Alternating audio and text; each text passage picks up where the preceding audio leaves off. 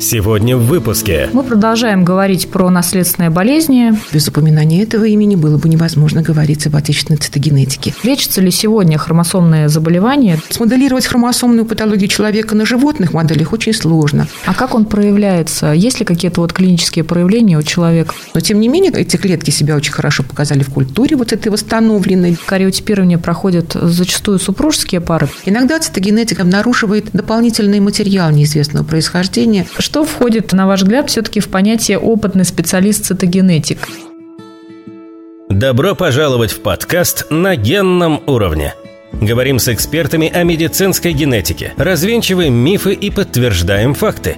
У микрофона Елена Абелева, кандидат биологических наук, заведующая организационно-методическим отделом медико-генетического научного центра имени академика Николая Павловича Бачкова – Здравствуйте, дорогие друзья! С вами подкаст «На генном уровне». Это подкаст медико-генетического научного центра имени академика Николая Павловича Бачкова. Мы продолжаем говорить про наследственные болезни, патологические состояния, в основе которых лежит изменение наследственного материала. В развитии данных заболеваний, безусловно, главенствующую роль играют либо нарушения в структуре гена, о которых мы говорили с вами в предыдущих выпусках, либо изменения в количестве и структуре хромосом. Ну, напомню, кто немножко забыл, быть может, некоторые из вас из школьного курса биологии многие помнят, что хромосомы – это особые структуры, которые находятся в ядрах наших клеток. Состоят они из ДНК и белков, и в них сосредоточена большая часть наследственной информации. Хромосомы хранят, реализуют и, что самое главное и важное, передают эту наследственную информацию. И, собственно, наш сегодняшний выпуск мы хотели бы посвятить хромосомным болезням и цитогенетике, науке, которая непосредственно изучает хромосомы человека. У нас сегодня в студии доктор медицинских наук, заведующая лабораторией цитогенетики и лабораторией лаборатории молекулярной цитогенетики медико-генетического научного центра, член Европейской цитогенетической ассоциации Надежда Владимировна Шилова. Надежда Владимировна, здравствуйте. Здравствуйте. Я немножко в качестве вступления да, вставлю такую небольшую ремарку. В 1959 году, уже прошлого века, вышла публикация известного французского врача-педиатра, генетика Жерома Лежена в издании «Доклады Академии наук» с результатами исследования, которое показывало, что люди с синдромом Дауна отличаются наличием одной лишней хромосомы. Впоследствии это открытие назвали трисомией по 21 хромосоме. Безусловно, данное открытие явилось таким достаточно масштабным на тот момент в развитии новой науки, цитогенетики. И э, развитие этой науки привело ко многим открытиям в области наследственности. Затем был открыт так называемый синдром Лежена или кошачьего крика и еще ряд других заболеваний. Насколько я знаю, Надежда Владимировна, в нашей стране данной областью в советский период занималась активно Александра Алексеевна Прокофьева-Бельговская, ее еще коллеги называли так красиво королева хромосом. Вот давайте немножко все-таки сегодня начнем, скажем так, сначала, да, и поговорим о хромосомных болезнях. Все-таки что это такое и какое количество этих заболеваний насчитывается на сегодняшний день?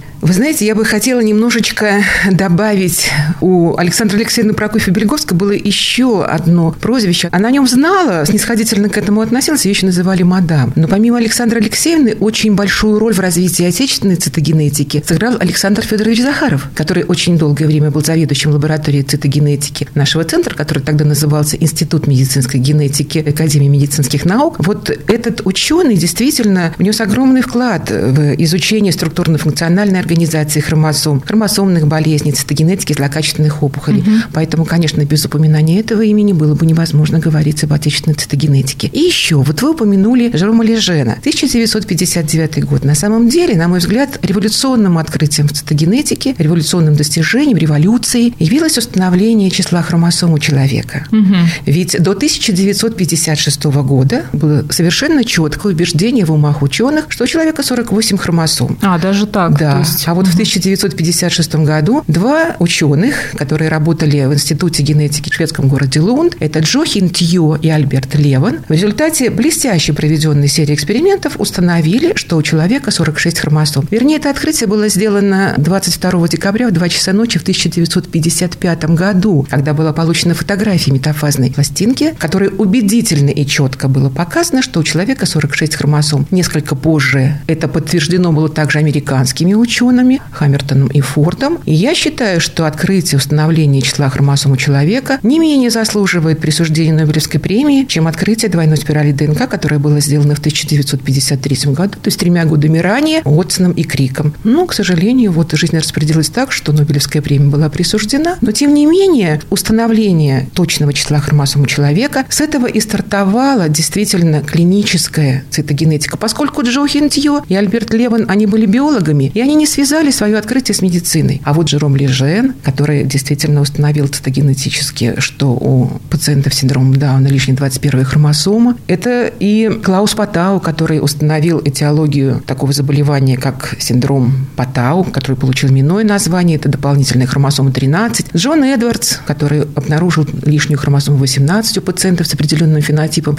и опять-таки синдром получил название именной синдром Эдвардса. Вот если вы обратили внимание, Дали же не удостоилась именного названия. Да, не удостоилась. Синдром есть... Дауна mm-hmm. – это доктор, который описал характерный фенотип у нескольких пациентов одинаковый. А видите, как значительно позже mm-hmm. было установлено, что действительно причина-то – это наличие 21 хромосомы mm-hmm. дополнительной. В отличие от синдрома Патау и синдрома Эдвардса, которые имели именные названия, но нужно отдать должное, вы уже упомянули о синдроме кошачьего крика, да, это действительно уже имеет название синдрома Лежена, одно из названий этого синдрома. То же самое касается и исследования числа половых хромосом. Патрисия Джейкобс, женщина, цитогенетик, она действительно установила, что причиной синдрома Кляйнфельтера, опять-таки название по доктору, который описал этот синдром, этот синдром угу. да, в 1942 году, а в конце только 50-х годов была установлена причина дополнительная хромосома X, XXY креатип. Но справедливость также была восстановлена синдром Джейкобс, угу. не Джейкобса, как принято у нас говорить, это перевод с английского языка, а синдром Джейкобс, женщина Патрисия Джейкобс, которая открыла наличие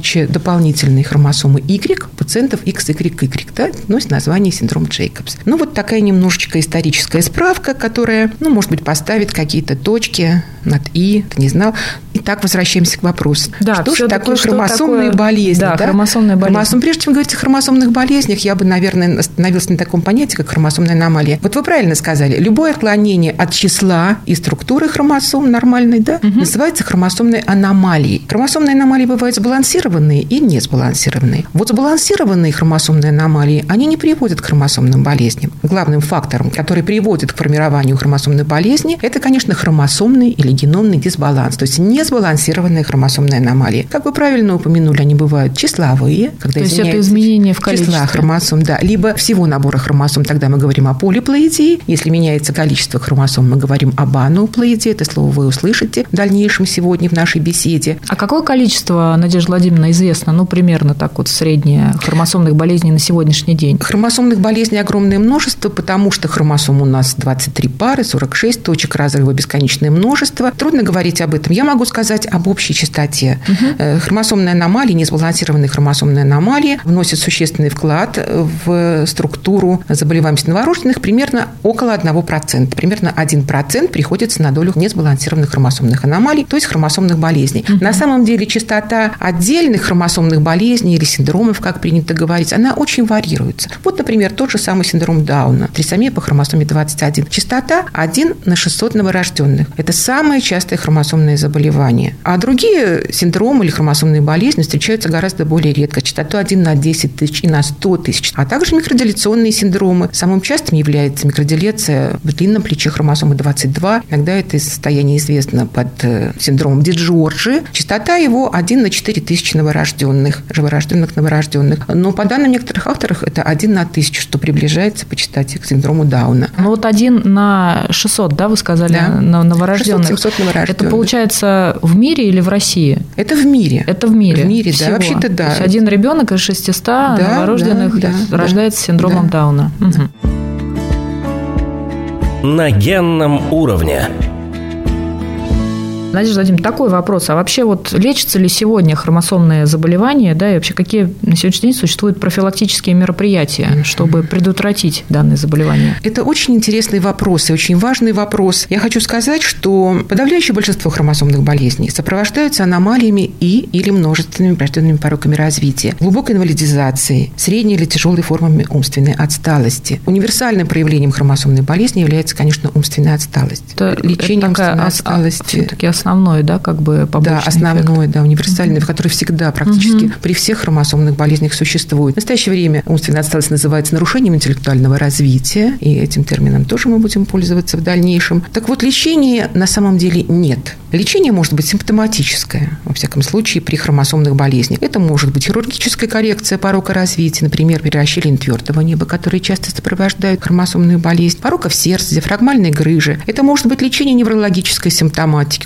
купирование судорог, которые часто являются одним из симптомов так называемого хромосомного фенотипа. Вот есть такое понятие хромосомный фенотип, который mm-hmm. объединяет в себе аномалии развития, пороки развития и так далее, и так далее. Но, к сожалению, вот умственную отсталость или нарушение интеллектуального развития вот так симптоматически, конечно, вылечить нельзя, понятно. Патогенетического лечения не существует. Поскольку изучению патологических механизмов, лежащих в основе формирования хромосомного фенотипа, в том числе и нарушения интеллектуального развития, мешает прежде всего отсутствие экспериментальных моделей, которые бы содержали ту или иную хромосомную аномалию в различного типа клетках. Вот смоделировать хромосомную патологию человека на животных моделях очень сложно, поскольку число и структура хромосом очень вариабельны у различных видов млекопитающих. Но такие работы проводятся на Проводятся, я сейчас об этом расскажу. Угу. Очень большие надежды возлагают на полученные от пациента с хромосомной аномалией индуцированные плюрипатентные стволовые клетки, ИПСК так называемые. Это репрограммированные дифференцированные клетки, которые приобретают характеристики эмбриональных стволовых клеток. Ну вот, например, у пациента с хромосомной аномалией можно забрать, взять, получить фибробласты, да, это элементарная процедура, культивировать их с помощью специальных технологий, которые сейчас уже широко применяются, Надежда репрограммировать. Прошу прощения, давайте поясним нашим слушателям, что такое фибробласты, ну так простым языком. Фибробласты – это поверхностный слой кожи. Берется, как правило, с предплечья, можно с бедра брать. Это те клетки, дифференцированные клетки, которые составляют поверхностный слой кожи. Угу. То есть они Эпидермис. отбираются и да, уже они них... отбираются, они культивируются.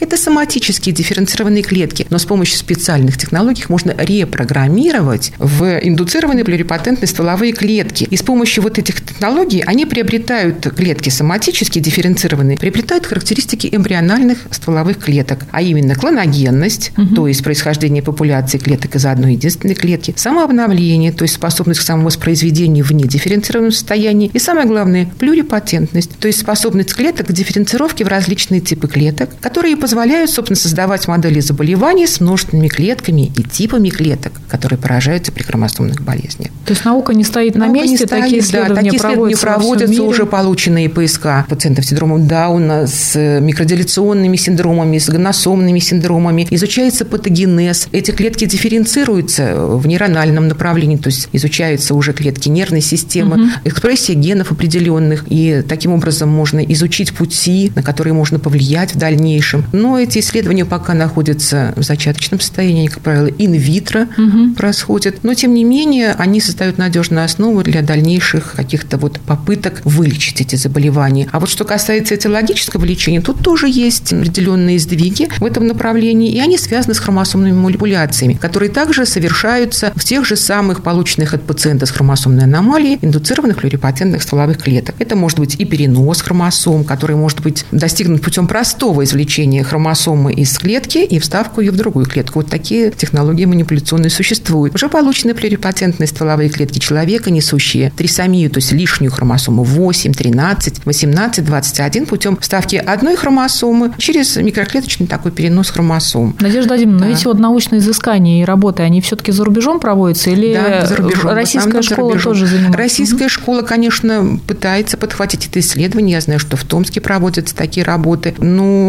на самом деле это высокие технологии, и они угу. в основном за рубежом. Во всяком случае, подход вот такой переноса хромосом может использоваться для лечения различных заболеваний, например, связанных с потерей хромосомы, например, синдром Шерешевского-Тернера. Да, и такие работы уже есть, но они опять-таки инвитро. Может быть этиологическое лечение хромосомной манипуляции с помощью создания искусственных хромосом человека, которые могут нести определенные вставки, которые тоже могут встраиваться mm-hmm. вот в эти индуцированные плюрипатентные клетки. И потрясающая работа, которая меня очень поразила, была опубликована в 2014 году. И это связано с такой хромосомной манипуляцией, даже не манипуляцией, скажем так, а с феноменом, который наблюдался, это автономная коррекция хромосом. Группа ученых, значит, показали, что аномальные хромосомы могут автономно корректироваться, когда они находятся в состоянии ИПСК, индуцированных плюрипатентных mm-hmm. стволовых клеток. Вот есть такая хромосомная аномалия, которая называется кольцевая хромосома. Когда происходит разрыв в обоих плечах хромосомы, образуются липкие концы для того, чтобы сохранить свою стабильность, хромосома, линейная структура. Замыкаются концы, образуется кольцевая структура. Кольцевая хромосома, да, это дисбаланс, это потеря теломерных дистальных районов хромосом, хромосомный дисбаланс. А как он проявляется? Есть ли какие-то вот клинические проявления у человека вот этого? В зависимости хромосом? от того, какая хромосома является ага. кольцевой, разные угу. фенотипические могут быть проявления, но существует такое общее понятие, называется синдром кольцевой хромосомы, которое связано прежде всего с задержкой развития и роста, так называемый fail to thrive, невозможность процветать. Угу. Названо так, вот таким термином в международной литературе. Эти пациенты отстают в развитии, в росте, они маленькие, такие крохотные по сравнению с нормально развивающимися индивидуумами, но тем не менее это дисбаланс, хромосомный дисбаланс. Так вот, эти ученые получили соматические клетки, именно фибробласты от пациента с кольцевой хромосомой 17 с клиническими проявлениями с определенным фенотипом, репрограммировали в индуцированные плюрипатентные стволовые клетки и стали культивировать эти клетки. И они обнаружили, что на каком-то определенном пассаже культивирования произошла потеря этой кольцевой хромосомы. Ну, это такое стандартное явление в культуре, которое наблюдается в культуре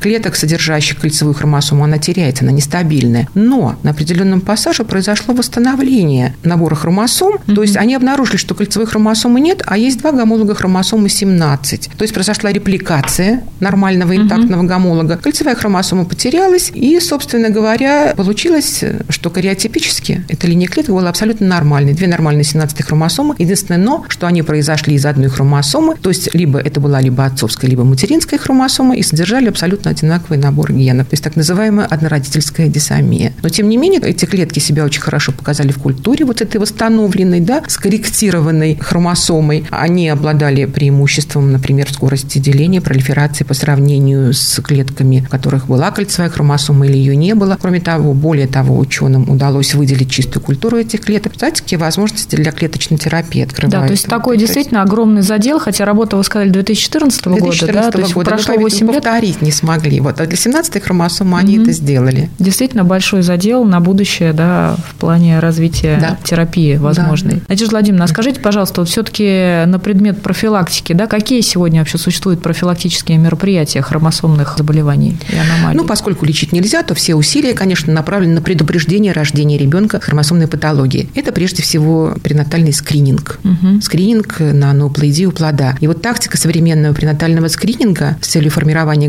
группы риска по ноуплоидию плода, а ноуплоидия, напоминаю, это наличие дополнительной хромосомы в виде трисомии, трисомии по хромосоме 21, 13, 18. То есть это синдром, сейчас для наших слушателей еще раз Трисомия по хромосоме, синдром Дауна. Дауна, Эдвардса, Эдвардса синдром Патау. Патау да. Угу. Пренатальный скрининг. Пренатальный скрининг, который включает в себя анализ определенных биохимических маркеров в сыворотке крови беременных женщин и оценку анатомии плода при ультразвуковом исследовании. По результатам скрининга среди беременных женщин можно выделить две основные группы. Это с положительным результатом скринингового теста, то есть с высоким риском наличия плода ануплоидии. И вторая группа с отрицательным риском скринингового теста, то есть с низкой вероятностью наличия плода ануплоидии. Угу. Скрининг положительный, как и скрининг отрицательные результаты, вовсе не указывают на наличие или отсутствие трисомии у плода, а лишь классифицируют беременную женщину как имеющую повышенный или пониженный по сравнению с общепопуляционным риск рождения ребенка с хромосомной аномалией. Комбинированный скрининг первого триместра беременности на сегодняшний день является наиболее распространенным и стандартизованным подходом определения риска хромосомных аномалий. В Российской Федерации проведение пренатального скрининга регламентируется приказом Министерства здравоохранения, из которого следует, что в сроке 11-14 недель всем беременным проводится ультразвуковое исследование и определение материнских сывороточных маркеров. Это так называемый плазмоассоциированный белок, ПАП-А, и свободная бета-субъединица хронического гонадотропина человека с последующим обязательно комплексным расчетом индивидуального риска рождения ребенка с хромосомной аномалией. Вот этот комплексный риск включает в себя не только определение и измерение значений вот этих биохимических маркеров и ультразвуковых показателей, таких как толщина воротникового пространства, общекотеменной размер, но также учитывается еще возраст беременной, вес беременной, данные анамнеза, плотность, одноплодная. И потом, соответственно, программа да, программа вот индивидуальный риск. риск рассчитывает. Да. Угу. Вот этот индивидуальный риск трисомии у плода, если он при установлении индивидуального риска 1 на 100 и более или при выявлении пороков развития плода, ассоциированных с хромосомной аномалией, пациентка направляется на медико-генетическое консультирование для решения вопроса о проведении инвазивных методов исследования и определения дальнейшей тактики ведения беременности. Еще раз подчеркиваю, что скрининг – это не диагноз, а это лишь вероятность иметь угу. плода с ануплоидией. А вот диагноз – это уже исследование, цитогенетическое исследование ткани, клеток плода, которые получаются в результате инвазивной диагностической процедуры. Я хочу сказать, что очень многие женщины боятся этой инвазивной процедуры, зная, ну, где-то читали или слышали, что существует такое мнение, что риск, риск прерывания беременности да. вследствие процедуры составляет 1-3%. На самом деле эти угу. данные сейчас пересмотрены, существенно занижены. Этот риск оценивают в среднем как 1 на тысячу, даже ниже. Угу, даже так. То есть, в принципе, да. если при возникновении такого вопроса не нужно ни в коей мере бояться женщинам, да, да уже при да, консультации да. с лечащим врачом. Да, и это будет уже диагноз, да. Угу, это будет уже диагноз. На генном уровне. Надежда Владимировна, давайте да. немножко все-таки поговорим про классическую цитогенетику. Вы уже сегодня упомянули, значит, термин определения кариотипа, да, кариотипирования, цитогенетического исследования. Вот все-таки, как известно, золотым стандартом исследования хромосомных аномалий является классическое цитогенетическое исследование, то есть изучение кариотипа пациента. Еще его называют кариотипирование, да, коллеги, ученые, медицинские работники. Что такое кариотипирование, если можно, простыми словами, и как вот данное исследование проводится в лаборатории? Ну, вы совершенно правы, говоря про то, что стандартное цитогенетическое исследование является золотым стандартом в клинической цитогенетике. Основная задача клинической цитогенетики – это что? Это обнаружить хромосомный дисбаланс у пациентов с аномальным фенотипом. Но также это вообще выявить хромосомную аномалию и у здоровых индивидуумов, внешне фенотипически нормальных индивидов, но которые имеют определенные репродуктивные проблемы, например, бесплодие. По статистике все-таки кариотипирование проходят зачастую супружеские пары, получается? Или все-таки разные случаи бывают? Случаи бывают разные. Показания к проведению кариотипирования, они действительно разные. Угу. Если это пациент с аномальным фенотипом, у которого имеются аномалии или множественные врожденные пороки развития, нарушение интеллектуального развития, так называемый хромосомный фенотип, то мы проводим это исследование для установления причины вот этого аномального фенотипа. Но иногда на исследование приходит пациент, который фенотипически нормален, то есть у него нет ни аномалий пороков развития, Никаких у него все нормально с умственным да? развитием. Угу. Да. Но он приходит потому, как правило, это семьи приходит, потому что в семье имеется случай рождения ребенка ребенка с хромосомной патологией. Или в случае внутриутробной гибели плода, то есть мертворождения, спонтанные прерывания беременности. И вот э, это является основным показанием для кариотипирования фенотипически нормальных людей. То есть в зависимости от того, кто является пациентом. Либо это пациент с нормальным фенотипом, либо это здоровый индивидуум, но у которого имеются репродуктивные проблемы, либо проблемы с деторождением. А всем ли супружеским парам все-таки показано не прохождение всем, не всем, не всем. На самом деле узнать свой кариотип имеет право любой человек. То есть это просто можно сделать и по желанию да? То есть я могу прийти, в принципе, да, Конечно, да. Анализ. И во всяком он случае... Он однократно, да, получается, сдается? Да, кариотип однократно по жизни, он не меняется в течение жизни. Я знаю, что при использовании вспомогательных репродуктивных технологий исследование кариотипа супругов является обязательным в протоколе. Во всяком случае, mm-hmm. до недавнего времени это было так. Но, как правило, это пациенты, которые имеют какие-то проблемы. Mm-hmm. Семейные пары, которые имеют проблемы. То есть там с невынашиванием, Невынашивание, да, привычное невынашивание беременности, то есть два или более самопроизвольных прерывания прерывание беременности, это угу. бесплодие, это рождение ребенка с хромосомной аномалией или с нужными врожденными пороками угу. развития. Значит, стандартное кредитирование, как оно проводится? Забирают у пациента 4-5 мл периферической венозной крови, затем нам необходимо провести так называемое культивирование образца венозной крови, когда используются специальные питательные среды, специальные агенты, культивирование периферической крови и затем получение хромосомных препаратов. Угу. И самое главное, потом окраска, дифференциальная окраска, которая позволяет оценить структуру хромосом попарно. И, собственно говоря, вот так проводится анализ, проводится под цветовым микроскопом при тысячекратном увеличении. И вот представляете, цитогенетик имеет возможность в цветовом микроскопе наблюдать весь геном как на ладони. Все 46 хромосом, 23 пары, которые при помощи специальных методов окраски, так называемой GTG дифференциальная окраска, которая позволяет добиться определенной поперечной исчерченности хромосом. И вот эта исчерченность является штрих-кодом для каждой пары хромосом. Она строго индивидуальна, и вот именно по этому штрих-коду мы и изучаем структуру каждой пары, каждого гомолога, сравнивая друг с другом. Таким образом, мы можем диагностировать не только числовые, но и структурные хромосомные перестройки. Надежда Владимировна, то есть, получается, цитогенетик, наверное, должен иметь очень хорошее зрение, чтобы, наблюдая да, вот за вот этими перестройками, так сказать, найти ту самую причину возможную. Я Он должен понимаю, иметь очень отличное хорош... даже, я бы сказала, бинокулярное зрение. Вот, ключевое слово бинокулярное зрение может быть и не очень отличным по диоптрии, но должно быть бинокулярным. То есть не должно быть усталости при при длительном сидении и наблюдении хромосом в бинокулярном микроскопе должна быть здоровая, хорошая спина, должно быть хорошее здоровье, усидчивость, ну и самое главное, определенный склад ума, угу. который позволяет нам связать одно событие с другим, действительно проанализировать попарно каждую хромосому на уровне определенного разрешения. Угу. То есть это действительно отбор в эту профессию. Да, это действительно Существует отбор он естественный, искусственный, да. Надежда Владимировна, а скажите, пожалуйста, все ли генетические дефекты можно определить с помощью классической цитогенетики? Если, например, хромосомная аномалия все-таки обнаружена, что нужно предпринять супружеской паре в дальнейшем? То есть какой алгоритм дальнейший? Куда им идти? Ну вот вы абсолютно проблемой? правильно сказали, что не все хромосомные аномалии могут быть обнаружены при стандартном цитогенетическом исследовании. К сожалению, разрешающая способность человеческого глаза такова, что при тысячекратном увеличении при анализе хромосом в световом микроскопе мы можем выявлять хромосомные аномалии, хромосомные перестройки размером 5-10 миллионов пар нуклеотидов, то есть довольно угу. крупные фрагменты. Любая хромосомная аномалия меньше этого размера остается за пределами компетенции, не то что компетенции, за кадром, а просто физиологических так. особенностей угу. да, цитогенетика. И поэтому, конечно, на помощь приходят другие методы исследования. Уже молекулярные, получается. Молекулярно-цитогенетические Молекулярно мы называем. Да, в частности, метод флуоресцентной инситогибридизации. Мы сейчас о них немножко о них поговорим, поговорим, потому что вторая часть вопроса была, что же делать пациентам. Да, да, да. Вы То есть имеете... куда обращаться, куда? кому идти, если обнаружена эта аномалия в супружеской паре? То есть это консультация врача-генетика? Это консультация врача-генетика. Мы даже и пишем при обнаружении хромосомной аномалии в заключении, у нас ключевая фраза, что рекомендуется консультация врача-генетика, который действительно направит уже супружескую пару, он поможет э, разработать тактику пренатальной диагностики при последующих беременностях, а даже, может быть, иногда и при имплантационной диагностике, если угу. в этом возникнет необходимость. Угу.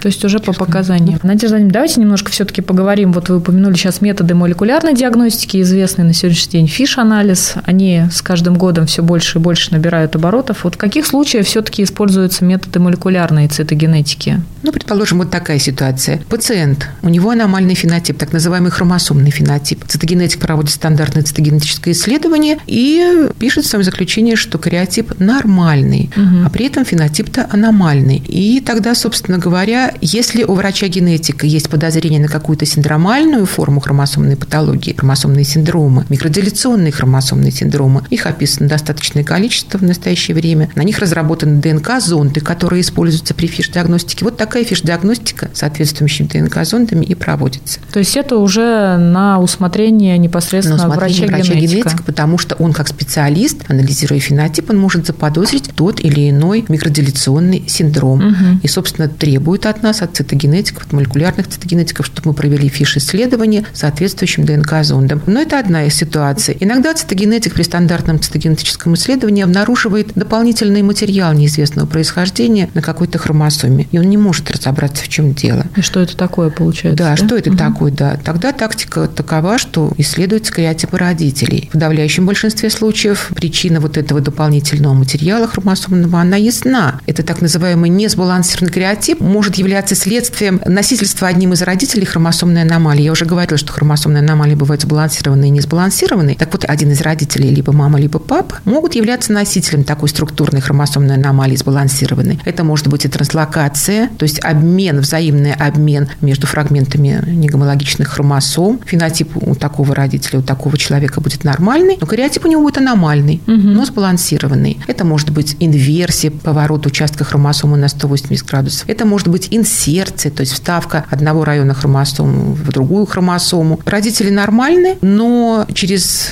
события, которые происходят в мейозе, формируются гаметы, которые могут содержать аномальную хромосому. И вот эта аномальная хромосома уже приводит к хромосомному дисбалансу у потомков. Иногда такие вот ситуации возникают de novo, то есть у родителей обнаруживается нормальный кариотип. В этих случаях мы тоже используем FISH-метод, который позволяет нам идентифицировать вот этот дополнительный материал, неизвестный хромосомный материал. Тогда уже используются многоцветные технологии FISH, это мультиплексная FISH, это методы многоцветного бендинга хромосом, это уже высокие технологии FISH, которые мы полностью владеем, которые в нашей лаборатории в широком масштабе применяются. И действительно, это очень эффективный способ обнаружения и идентификации вот этого дополнительного материала неизвестного происхождения. Многоцветные технологии FISH – это прекрасный способ диагностики сложных комплексных хромосомных перестроек. То есть, владея полным арсеналом FISH методов и технологиями FISH, мы можем решить любую загадку, которую нам предлагают сложные комплексные перестройки, перестроенные хромосомы, которые ну, невозможно решить при стандартном цитогенетическом генетическому исследованию. Но в любом случае, получается, и папу, и маму, родителей зачастую все-таки надо исследовать. Не то, что зачастую нужно, их мы просто обязаны их исследовать. Да. Существует определенный протокол, угу. да, и мы это делаем, это очень важно. Я знаю, что не все коллеги в других медико-генетических консультациях цитогенетики пренебрегают этим исследованием. На самом деле это очень важный, очень значимый этап, который позволяет нам действительно определиться с той самой хромосомной аномалией, которую мы обнаружили. И уже поставить диагноз, да, поставить безусловно. диагноз, да.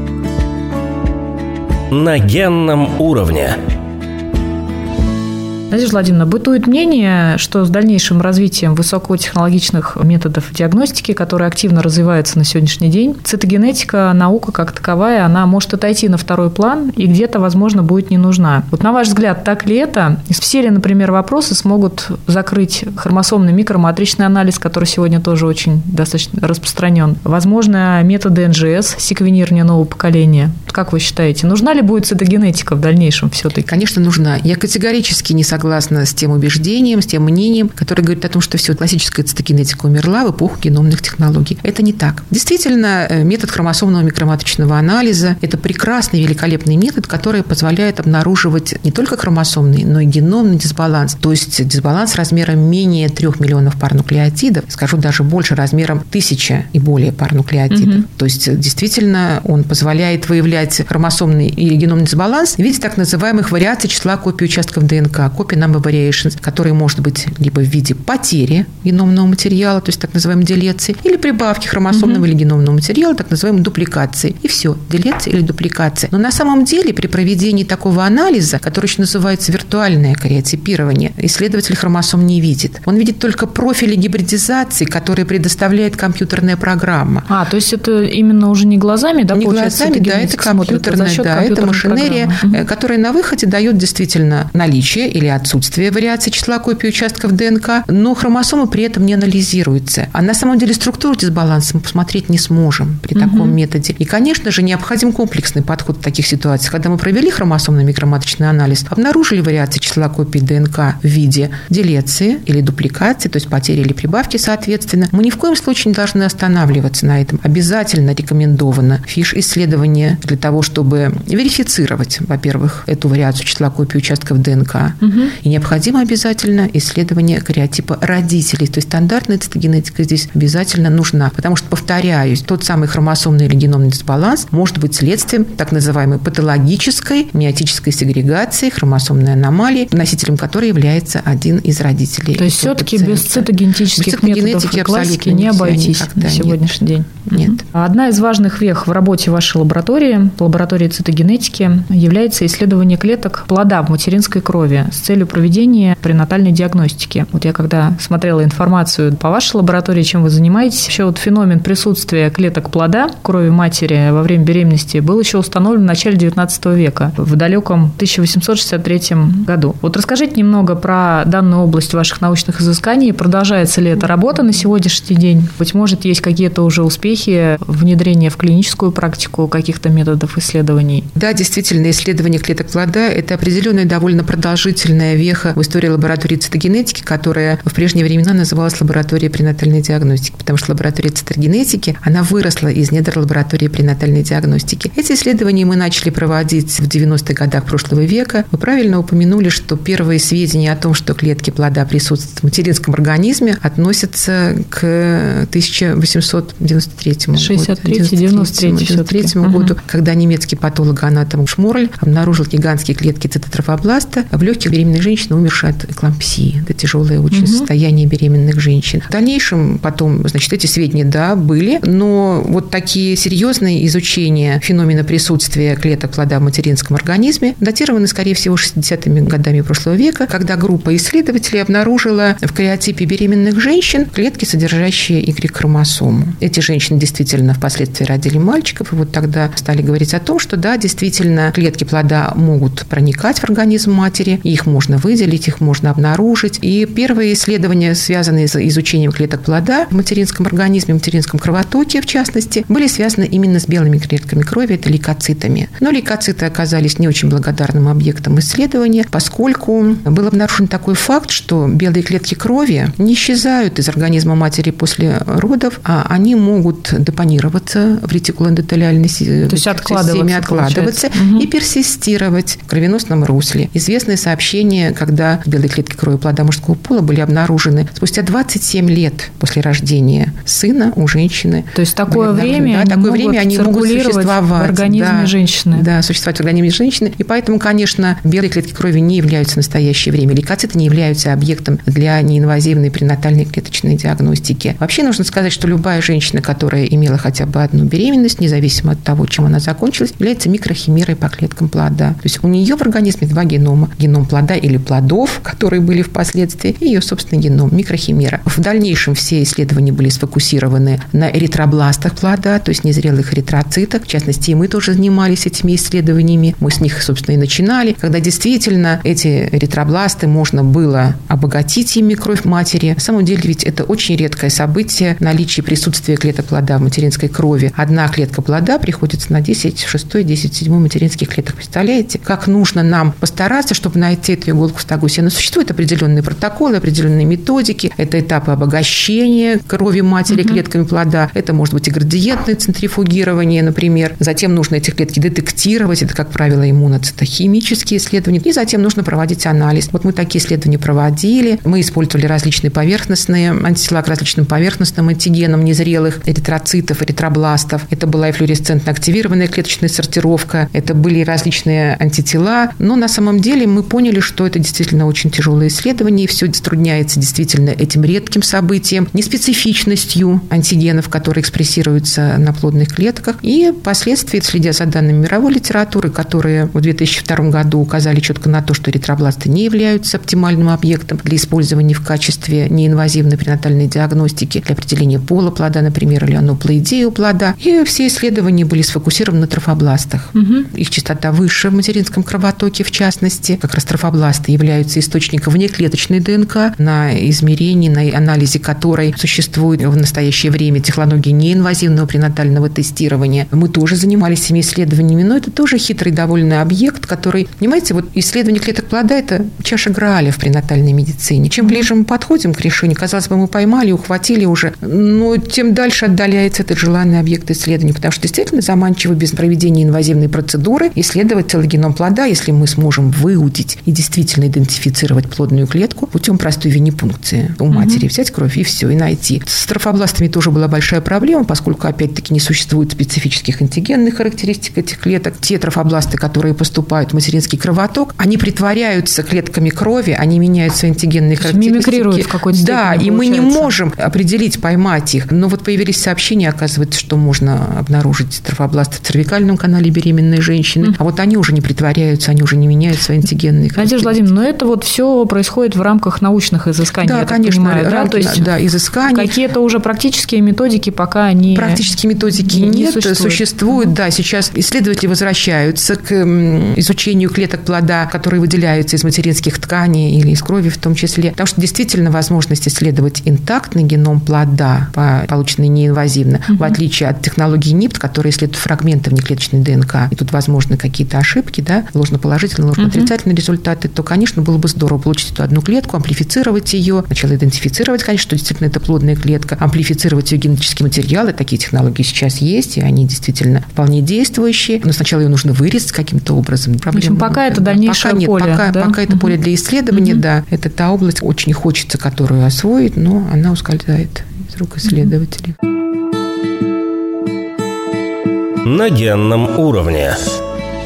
Давайте немножко про образование поговорим. Помимо научной и медицинской, вы также активно занимаетесь образовательной деятельностью, являетесь заведующей кафедрой цитогенетики и хромосомных болезней Института высшего и дополнительного профессионального образования медико-генетического научного центра. Все-таки вы рассказывали так очень интересно сегодня про цитогенетическое классическое исследование. Как я понимаю, все-таки классические цитогенетики – это штучный товар. То есть это люди, которые помимо определенного бэкграунда, знаний, образования должны иметь, как вы сказали, хорошее бинокулярное прекрасное зрение, крепкую спину. В общем, и действительно поддерживать, так сказать, эту спину во времени и в пространстве, да. Что входит, на ваш взгляд, все-таки в понятие опытный специалист-цитогенетик? Как его подготовить? В рамках Института высшего дополнительного профессионального образования на нашей кафедре цитогенетики и хромосомных болезней мы проводим обучающие курсы. Во-первых, это обучение цитогенетическим методом исследования. Этот курс у нас длится две недели. Мы приглашаем на рабочее место цитогенетиков, но уже имеющие некоторый стаж, начинающие цитогенетики,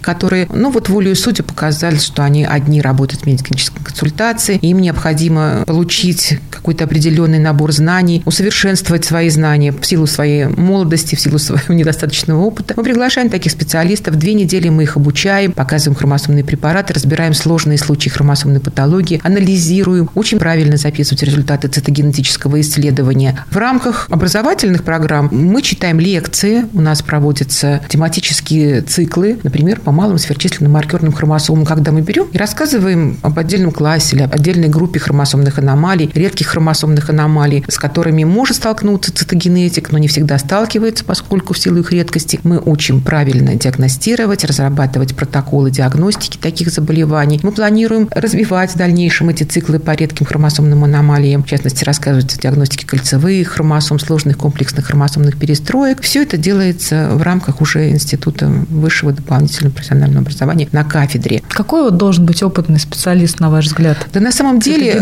нужно Какими учиться бесконечно, обладать? бесконечно учиться. То есть век живи, век, век учись. Живи, век учись, да, чем больше человек смотрит в микроскоп, чем больше он диагностирует хромосомных аномалий, конечно, все это откладывается в копилку его собственного опыта. Угу. Но я хочу сказать, что даже вот проработав более 20 лет в области цитогенетики, я до сих пор чувствую неуверенность, всегда очень волнуюсь за то заключение, которое я выдам, хотя, действительно, я видела очень много хромосомных аномалий, понимаю, как нужно их диагностировать, какой протокол диагностики, но все равно это очень волнительно, потому что стараешься думать о том, что как бы ты не пропустил какую-нибудь мелкую хромосомную аномалию, которую не увидел в силу каких-то причин. На самом деле мы учимся всю жизнь, и мы учимся на тех случаях, которые встречаются в нашей практике. Надежда Владимировна, а почему вы выбрали именно цитогенетику? Немножко о вас поговорим, если можно. Вот mm-hmm. все-таки медицинская наука и генетика – достаточно широкая область знаний, много различных направлений. Как вы пришли в эту область? Я вообще пришла в Институт медицинской генетики э, в 1980 году. Ну, я просто знала в институте, что я хочу заниматься генетикой. А какой именно области генетики, конечно, я не представляла. Тогда можно было просто вот прийти в наш центр и сказать, что вот,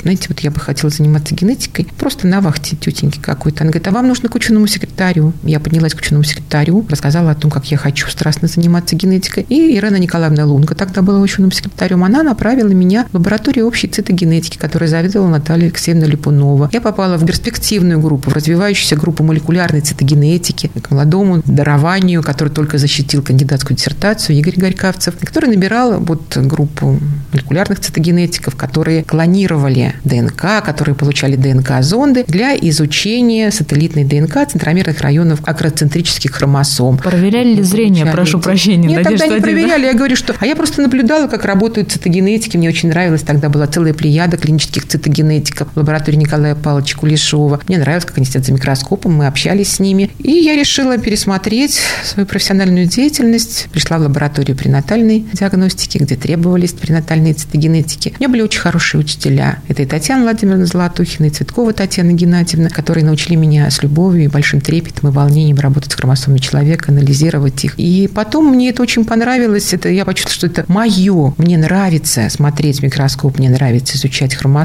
И, собственно говоря, многие так приходят случайно. Понимаете, если человек сел за микроскоп, и он почувствовал, что это мое, он уже не встанет из-за этого микроскопа. А если человек ну, не способен в силу каких-то причин, не может из-за физиологических особенностей или из-за характерологических особенностей, ну, отсутствие усидчивости, да, например, вот угу. быстрый такой подвижный, он просто сам уходит. Естественно, искусственный отбор очень хорошо работает в этой среде. А что мотивирует вас в работе, в вашей профессиональной деятельности? Ой, такой сложный вопрос, но, наверное, меня мотивирует мой коллектив. В моей лаборатории есть замечательные цитогенетики, замечательные научные сотрудники, молекулярные цитогенетики, с которыми мне интересно обсуждать каждый случай, дискутировать, обсуждать протоколы исследования. Меня мотивирует то, что мы очень хорошо оборудованы. То есть мы владеем практически всеми методами, современными методами цитогеномного исследования. Ведь на самом деле сейчас с широким внедрением методов высокопроизводительных, высокотехнологичных методов исследования уже, наверное, сложно говорить о чистой цитогенетике, мы можем говорить о цитогеномике, которые подразумевают комплексное использование методов и стандартной цитогенетики, которые тоже сейчас являются цитогеномным методом, угу. входят цитогеномные методы исследования. Это флуоресцентный институт гибридизации, хромосомный микроматричный анализ. Меня очень радует то, что мы имеем все оборудование и возможности для проведения такого анализа. Мы используем комплексный подход в диагностике хромосомных аномалий, что позволяет нам снять все знаки вопроса, которые возникали у нас при стандартном цитогенетическом исследовании или, наоборот, при хромосомном микроматричном анализе. Весь арсенал практически. Весь арсенал, да. Я очень благодарна, мы очень благодарны руководству нашего центра, которое вот обеспечивает нас необходимыми реактивами. Но еще больше меня мотивирует сам наш центр. Когда я прихожу на работу и понимаю, что вот по этим коридорам ходила и Александра Алексеевна Прокофьева-Бельговская, великая королева мадам, хромосом. королева хромосом, mm-hmm. да. Александр Федорович Захаров. Здесь работал Николай Павлович Бачков, который тоже имел отношение к цитогенетике,